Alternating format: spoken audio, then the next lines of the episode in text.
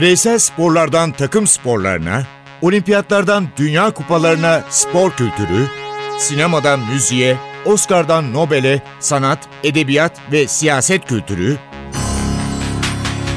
ve dünya tarihinin unutulmazlarıyla ilgili konuşulanlar,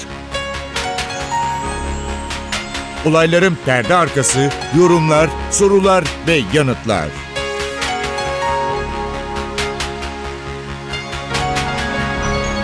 Ercan Taner ve Mert Aydın'la Ateş Arabaları başlıyor.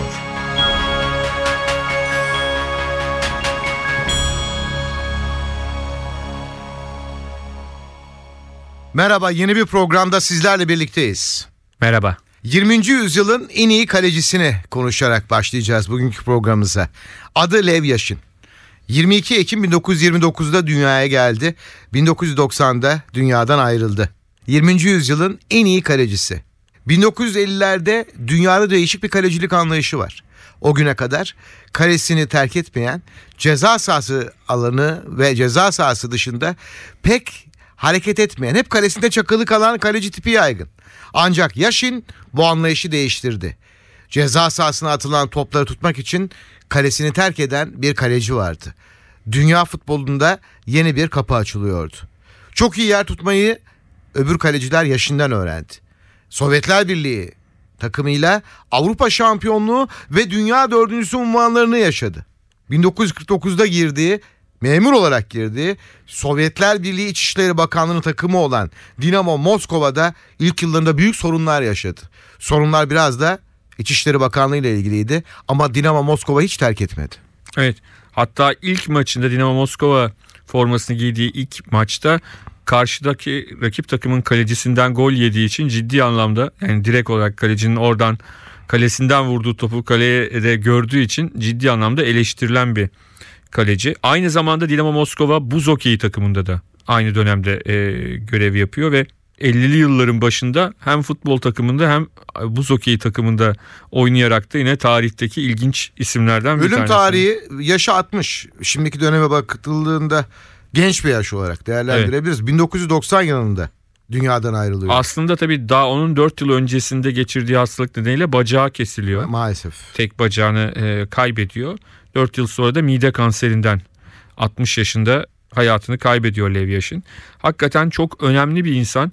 Hem kalecilik yetenekleri hem kaleciliğe getirdiği yenilikler hem de saha içindeki duruşu çok ciddi şekilde önemli olarak kabul ediliyor. Ee, İşte onu tarihin en iyi kalecisi seçen ankette ya da işte toplantıda ikinci seçilen Gordon Banks e, şöyle diyor. E, ben İngiltere'de en üst seviyede oynarken bile onu izleyerek çok şey öğrendim. Ona yapılan en büyük övgülerden bir tanesi. E, bir olimpiyat şampiyonluğu var. 1956 Melbourne Olimpiyatları. 1960'da sen de daha önce söyledin zaten Avrupa şampiyonu olan Sovyetler Birliği takımının oyuncusu ve de bir dünya dördüncülüğü var. Dört dünya kupasında Sovyetler Birliği milli takımının kalesini korudu e, Lev Yashin ve birçok kez önemli ödüller aldı. 1963'te de şimdi hani arkasından çok yanıp tutuşulan altın top ödülünü alarak bir kaleci için çok zor olan bir şeyi gerçekleştirdi. Ya Lev dünyanın Yashin. en iyi kalecisi, dünyada kalecilik stilini değiştiren, modern kaleciliğe ilk geçişi sağlayan bir isimle Ve de penaltı programı. kurtarma ustası kariyerinde tam 151 penaltı kurtarışı var. Aslında buradan bir geçiş yapacağım. Şu lafı söyleyeyim. Sen e, anlayacaksın nereye geçiş yapmak istediğimi. Diyor ki Lev Yashin, Yuri Gagarin'in uzaydaki o ruh halinin den daha iyi bir tek ruh hali var diyor. O da penaltı kurtardığınız andaki ruh Oo. haliniz diyor. Enteresan bir cümleyle girmiş. Evet. O zaman biz de Yuri Gagarin'e mecburen geçeceğiz birazdan. Evet. Hazır Putin de Türkiye'ye geldi gitti. Bugün e, biraz e, Ruslarla açtık programımızı ama e, müziğimiz nereden gelecek? O Mert'te ben bilmiyorum. Valla müziğimiz eski Sovyetler Birliği'nin ezeli rakibinden gelecek Amerika Birleşik Devletleri'nden. Ezeli ve ebedi. Evet. Hala devam Şimdi ediyor. artık Rusya Amerika Rusya, olarak. Tabii Amerika. Sovyetler Birliği Amerika dönemi çok daha farklı bir rekabet. Ee, yine o dönemde 50'li yıllarda Sovyetler Birliği ve e, Amerika'nın soğuk savaşı sıcağa çevirme tehlikesinin nükleer savaş tehlikesinin fazlasıyla konuşulduğu yıllarda dünyayı kasıp kavuran Frank Sinatra'dan bir parçayla startı verelim diyorum ben. Bu kez senin klasik parçanla başlamayalım. Tabii. Ama yine senin emin olduğum, sevdiğine emin olduğum bir şarkıyla Fly Me to the Moon'la startımızı alalım. Frank Sinatra.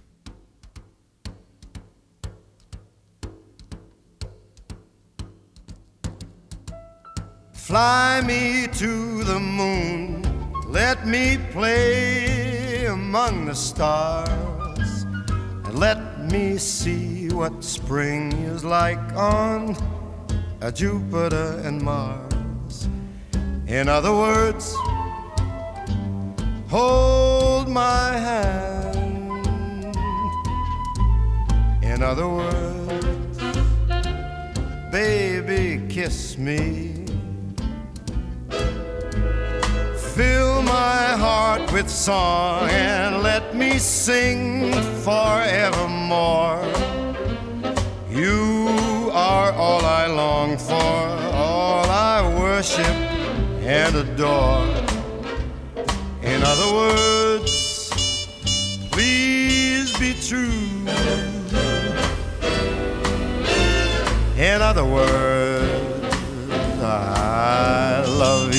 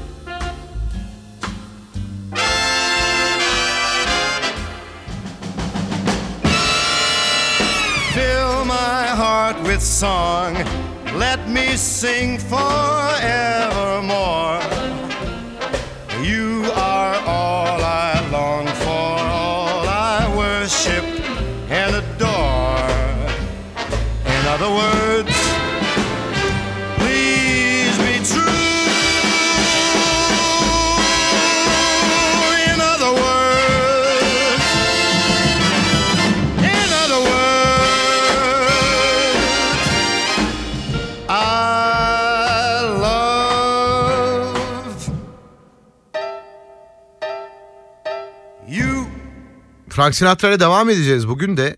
Yuri Gagarin dedi Mert. Ve Yaşin penaltıyı kurtardığı anda Gagarin uzayda nasıl mutluysa ben de aynı mutluluğu penaltı kurtardığım anda yaşıyorum cümlesini kullanmış. Dev kaleci. Peki Gagarin kim? Bir dökümhanede çırak ama çok başarılı bir öğrenci. Matematikte bir deha ve hava kulübüne girmiş. Küçük uçaklarla uçmayı öğrenen bir deha. Yaşı daha çok küçük ve daha sonra seçilip bir pilot olmaya, eğitim almaya başlıyor ve 1957 yılında artık evleniyor. Valentina Gorcheva ile evleniyor. Çok ağır bir eğitimden geçiyor ve hava şartlarının çok kötü olduğu Norveç sınırında bir bölgeye atanıyor ama hep takip ediliyor. Çünkü çok iyi pilot olduğu e, işaretlenmiş durumda siciline ve daha sonra diyorlar ki biz uzaya çıkacağız. İki tane aday var. Bunlardan biri Yuri Gagarin, diğeri German Titov. Ruslar astronot demiyor, kozmonot diyorlar. Evet. Titov niye seçilemiyor? Bakışları soğuk ve Gagarin çok güler yüzlü ve cana yakın. Yani zaten Gagarin'in fotoğraflarını dinleyenlerimiz daha önce görmediyse işte internetten bulabilirler. Hepsinde gülerken görüyoruz Yuri Gagarin'i. Evet. Bu çok değişik bir şey Ve hani şöyle o dönemde bir karar hani alınıyor. evet. Ee, cana yakın bir karakter, sade bir çocukluk ve çok güler yüz. Bu esasında o yıllardaki Sovyetler Birliği'nde aranan özelliklermiş meğerse. Ben de araştırınca öyle öğrendim. Şöyle bir şey var. 12 Nisan 1961'de Vostok 1 aracıyla 1 saat 48 dakika sürecek e, uzay yolculuğuna çıkıyor. 1 saat 48 dakika uzayda kalıyor ve e, Amerika'yı geçmiş oluyor Sovyetler Birliği bunda. Ve bu başarısının ardından da bu uçuşun ardından da dünyayı dolaşmaya başlıyor. Bir tura geçiyor ve O zaman bilim adamları da şunu da söylüyorlar. İniş sırasında hayatını kaybetme olasılığı çok yüksek.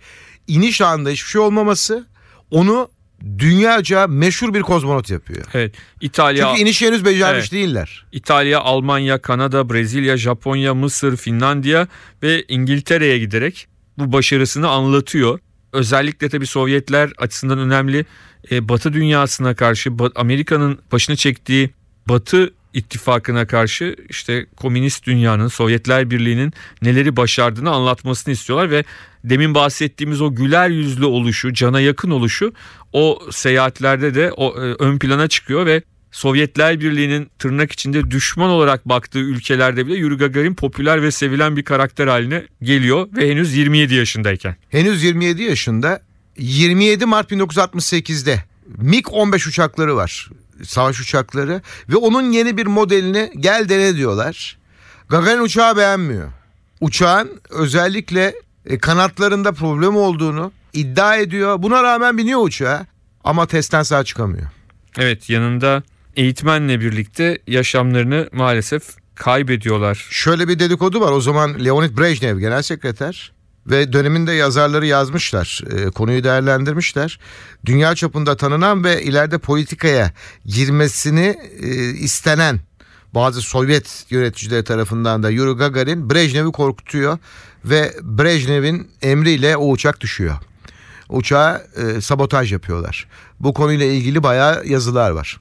Evet, yani dünya yani, kozmonotunu böyle kaybediyor. Yani e, mutlaka işte bununla ilgili bir sürü hikaye vardır. Bunun ne kadar doğru neyin yanlış olduğunu bilemeyiz. O dönem hakikaten o e, komplo teorilerinin bir kısmının doğru olduğunu şimdi öğreniyoruz. Bu da doğru olabilir. Evet doğru söylüyorsun. Çok önemli bir insanın çok genç yaşta öldüğünü söyleyebiliriz. Belki bugün yaşıyor olsa 80 yaşında olacaktı.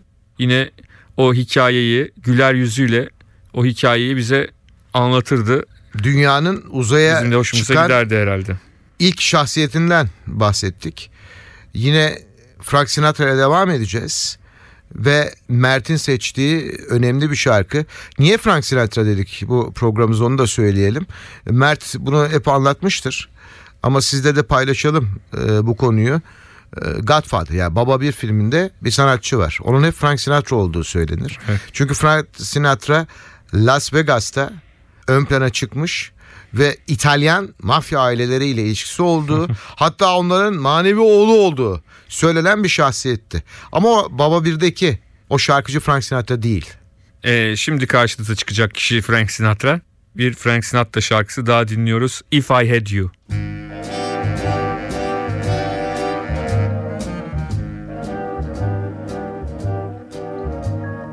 I could show the world how to smile. I could be glad all of the while. I could change the gray skies to blue if I had you. I could leave the old days behind, leave all my pals, I'd never mind. I could start my life anew if I had you.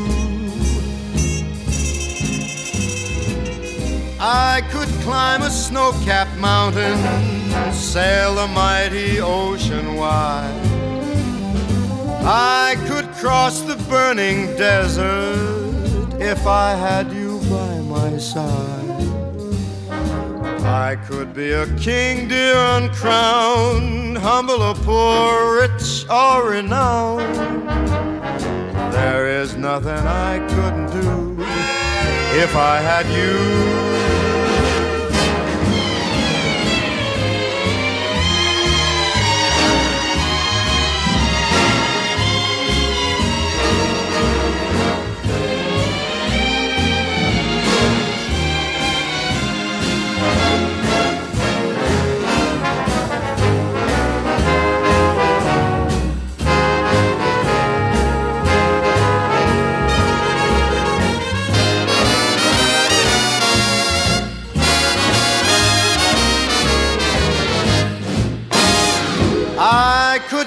A snow capped mountain, sail the mighty ocean wide.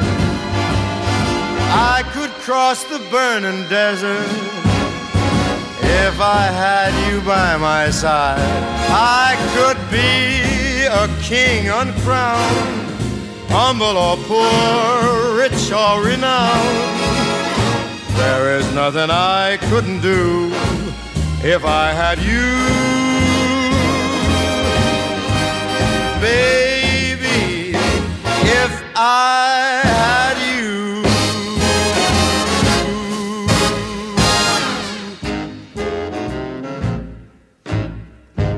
O hikayeyi bir daha söyler misin benim için? Nedir o hikaye? Hangi hikaye? Frank Sinatra geliyor. Benim bu filmde oynamam lazım. Oscar alacağım. Baba bir sahneyi söylüyorum sana. Evet.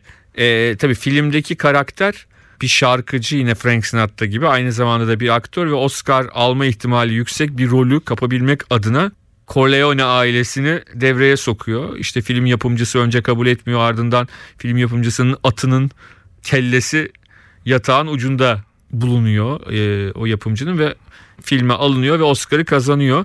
E, bunun da işte meşhur insanlar yaşadıkça From Here to Eternity filmi hı hı. E, Frank Sinatra'nın en iyi yardımcı erkek oyuncu Oscar'ını kazandığı film. Oradaki Maggio bu şekilde alındığı ima ediliyor öyle söyleyelim e, bu filmde. Ama Frank Sinatra'nın da o filmde hakikaten çok başarılı olduğunu zaten müthiş bir film. E, belirtelim hakkını yemeyelim. Doğru. Programımızda Mert'le dün bir değerlendirme yaparken artık unutulan biraz da kaybolan takımlardan konuşalım mı Mert dedim. Tamam dedi bana dün. Aklıma bir takım geldi. Rapid Wien Avusturya takımı. Oradan da tabii Mozart geldi aklıma. Onu da biraz Amadeus filmini konuşuruz dedim ve sizden de o filmden biraz önemli anlardan da bahsedeceğiz. 1899 sayın dinleyiciler. Dünyanın en eski futbol kulüplerinden biri. Rapid Wien. Ve son dönemlerde bizim tanıdığımız Krankel. Santraforları Barcelona'da forma giymiş. Büyük rekorlara imza atmış. Avusturya gibi ekonomisi her zaman iyi olan bir ülkede artık futbola olan ilginin inanılmaz azalması ve kaybolmaya doğru giden yılların içinde kalan bir kulüp oldu Rapid. Bunun sebepleri neydi? Hatta 2. Dünya Savaşı'nda bile e, Nazilerin e, Rapid'in önemli oyuncularını Almanya'ya çekmek istemesi, bu konuda suikastler bile düzenlenmesi, bu bizim Rapid konusunda ilgimizi çeken önemli etkenlerden biri oldu. Evet, Rapid hakikaten e, senin de söylediğin gibi özellikle 20. yüzyılın ilk yarısında Avrupa'yı sarsan Tuna futbolu ekolünün en önemli temsilcilerinden bir tanesi. Hani Avusturya futbolu öyle. Bunun içinde de Rapid Wien takımı, e, Rapid Wien takımı çok çok e, önemli e, olduğunu söyleyebiliriz. Yeşil beyaz formasıyla her zaman dikkatleri çeken hatta işte e, daha yakın yıllarda 85 ve 1996 yıllarında Avrupa Kupa Galipleri Kupası'nda final oynayan, finalde kaybeden e, bir takım. Gerhard Hanapi Stadyumunda maçlarını e, oynadıklarını söyleyebiliriz. 8 Ocak 1899'da tamam aslında 1898'de başka bir isimle kuruluyor. 1899'da tamamen Rapid Wien adını alıyor. Örnek aldığı kulüp de Rapid Berlin. Onların isminden esinlenerek ve yeşil beyaz renklerle çıkıyor ve 1911-1912'de ilk Avusturya Ligi'ni, tarihin ilk Avusturya Ligi'ni kazanan takım olarak da tarihte yerini alıyor. Bu da ilginç bir şey. 1938 yılında e, bahsettiğin Avusturya-Almanya birleşmesi, Anschluss adı verilen e, o büyük birleşme. Birleşme e, ve Rapid Wien kendisini Alman liginde buluyor. Doğal olarak. şimdinin Bundesliga'sında buluyor. Bundesliga'da buluyor ve 1941 yılında çok enteresan bir şekilde Almanya şampiyonu oluyor. Yani bugün 1960'larda resmi Bundesliga başlıyor. Onun öncesindeki Alman Ligi şampiyonası denilen şampiyonaya bakıldığında şampiyonlar listesinde Rapid'i görüyoruz. Çok hı hı. enteresan bir şekilde. 1941'de finalde Schalke'yi yenerek elde ediyor. 38'de de daha ilk yılında Almanya'daki Almanya Kupası'nı FSV Frankfurt'u yenerek elde ediyor ve Schalke'yi yenerken 3-0 geriden gelip 4-3 kazanarak yenmesi tarihe geçiyor. 1954-55 sezonunda Avusturya Ligi'nde şampiyon olduktan sonra Avusturya tarihinde Şampiyon Kulüpler Kupası'nda ülkeyi temsil eden ilk takım oluyor. Evet. Ee, böyle de bir özelliği var. Tabii ki onların e, Avusturya Viyen'le olan rekabetleri çok uzun yıllar Avrupa'da önemli bir rekabet olarak görüldü. Bugün belki Avusturya'da bütün dengeler değişti. İşte şampiyonluk işte Salzburglar başka takımlar çıktı. Grazlar çıktı ama özellikle 80'li 90'lı yıllara kadar hatta 2000'lere kadar Avusturya Rapid rekabeti de yine tarihte yerini almış e, önemli bir rekabet olarak karşımıza çıkıyor. Şu anda mezarı bile belli olmayan en büyük ustalardan birini Wolfgang Amadeus Mozart'tan da bahsetmemiz gerekiyor Rapid'i konuşurken. Avusturya'yı konuştuk Rapid'i ve Almanların zorla Bundesliga'da oynattığı bir takımdan bahsettik. Amadeus filmini seyretmediyseniz 1984 yılında Miloš Forman'ın yönettiği bu filmi kaçırmayın. Şunu söyleyeyim bu filmde şunu göreceksiniz. Kıskançlığın nelere yol açtığını, arkadaş kıskançlığının. Antonio Salieri çok önemli bir besteci ama en büyük rakibi Wolfgang Amadeus Mozart. 34 yaşına kadar dünyanın en önemli eserlerini ortaya koymuş bir insandan bahsediyoruz. Şu anda maalesef mezarı bile belli değil. Evet. Tabii ki daha 4 yaşında besteler yapmaya başlayan çok büyük bir yetenek. E, filmle ilgili olarak da Tom Hulce ve F. Murray Abraham'ın müthiş oyunculukları var. E, Hulce Mozart oynuyor. F. Murray Abraham da Salieri'yi ki Abraham en iyi erkek oyuncu Oscar'ını kazandı bu filmle. Ama bu filmle ilgili benim anlatacağım çok enteresan hikaye şu. Filmin müzikleri tamamen Mozart'ın müzikleri zaten onu belirtelim. Mozart hayranıysanız zaten mutlaka seyretmişsinizdir. Ama özgün olmadığı için yeni bir müzik olmadığı için tabii ki Oscar adaylığı müziğin mümkün değil. Ve e, en iyi film müziği Oscar'ında Maurice Jarre kazanıyor. Hı hı. Başka bir filmle. Ve Maurice Jarre ödülünü almaya çıkıyor. Diyor ki neyse ki diyor e, özgün eski eserler katılamıyor. Yoksa benim diyor Mozart'ın karşısında bu ödülü alma şansım yoktu. Ancak bu şekilde ben bu ödülü alabilirdim diyor. Doğru. Yalnız şu var e, sen katılıyor musun bilmiyorum filmde de öyle işlenmiş. En yakın rakibinin 1823 e, yılında hatta itiraf etmiş yani Mozart'ı Antonio Salieri zehirlediğini kabul etmiş. Fakat bu konuyla ilgili fazla bir belgeye rastlanmıyor. Sen bakmışındır mutlaka. Ama yani çok hani planlı programlı bir iş olmadığı için bir belge bulmak kolay değil. Tahminler üzerine her şey konuşuluyor. Yani işte o kendisine cenaze marşını ya da ölüm marşını ısmarlayan esrarengiz adam Salieri miydi?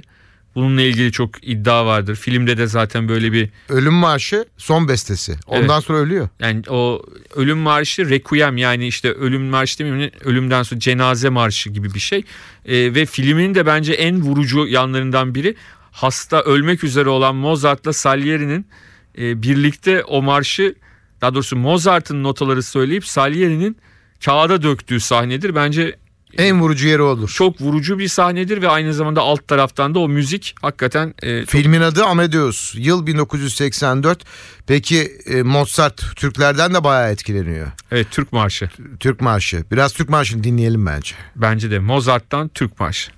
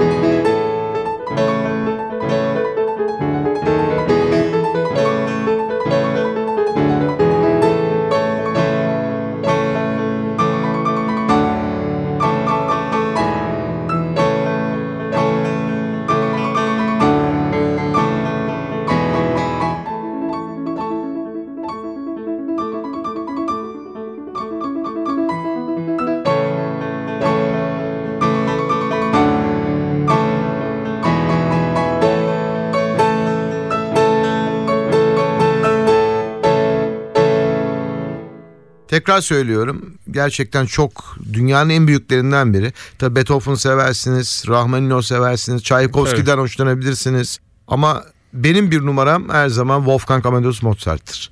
Bir ekol getirmiştir çünkü müziğe. Müziğin babalarındandır. Ne dersin? Aynen öyle süper. Ee, yani hakikaten e, çok zaten 35 yaşında yaşamını yitirdi.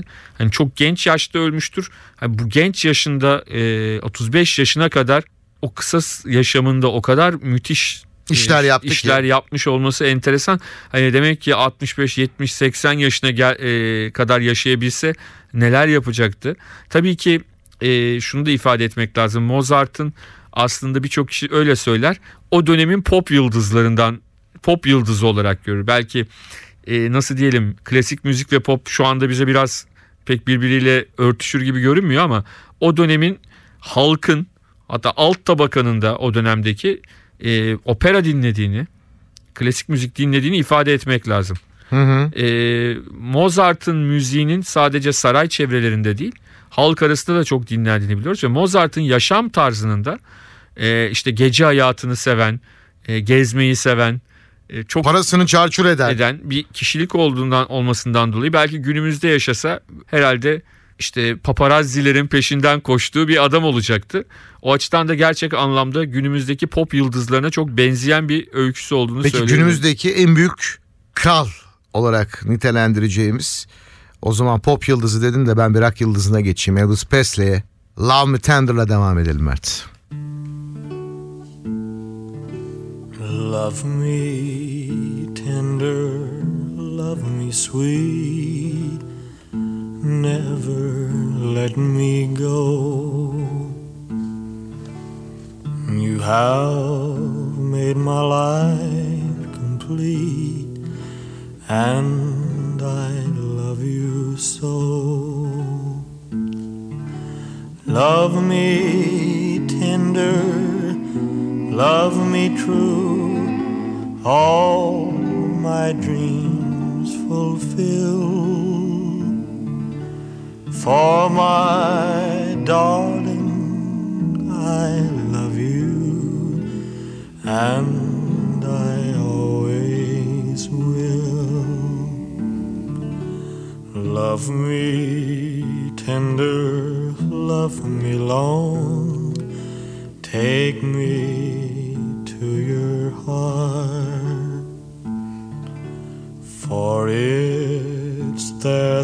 I belong and will never part. Love me tender, love me true, all my dreams fulfill. For my darling, and I always will. Love me tender, love me dear, tell me you are mine. I'll be yours through all the years till the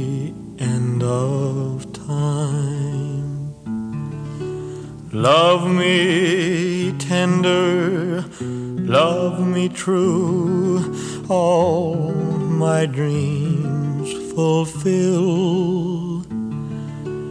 For my darling, I love you, and I always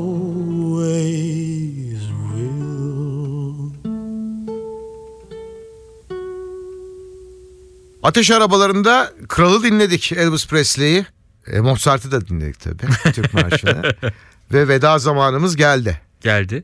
Vedamızı da yine Elvis Presley ile yapalım. O da çok genç yaşta 42 yaşında hayata gözlerini yuman. Dahiler. E, hatta Wolfgang Amadeus Mozart 30 böyle çok dahiler Evet, gitti. ve biliyorsun e, hala bir takım hayranları Elvis'in aslında ölmediğini, o ölen kişinin Elvis olmadığını ve bir gün mutlaka ortaya çıkacağını iddia ediyor. Hatta Halen iddia birçok ediyorlar. e, bahis şirketi hala Elvis yaşıyor mu bahsi yapıyorlar ama Ve her yıl binlerce kişi kendisini ziyaret ediyor. evet Elvis Presley. Elvis Presley It's Now or Never.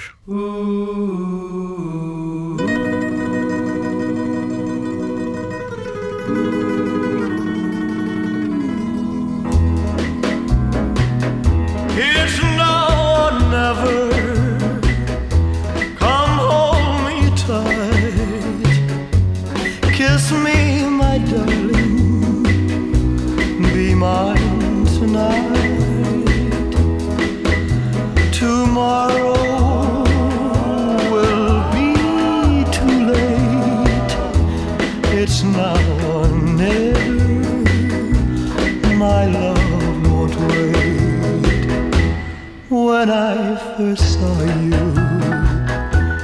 your smile so tender, my heart was captured, my soul surrendered. I spent a lifetime waiting for the right time. Now that you're near, the time is here at last. It's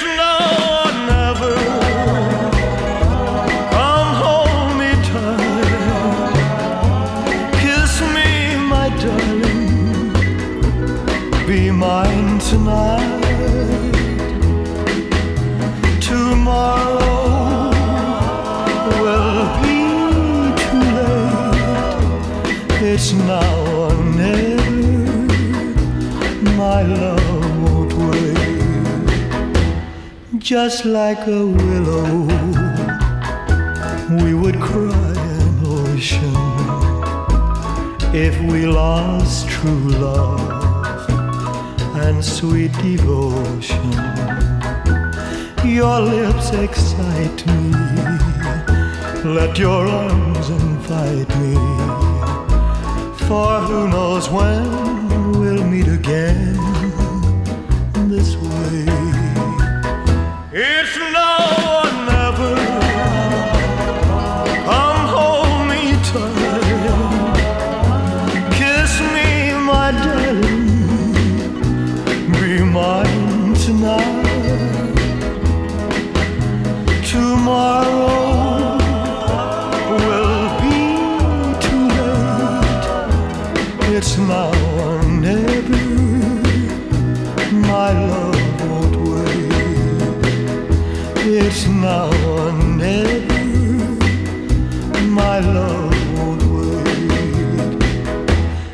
It's now or never.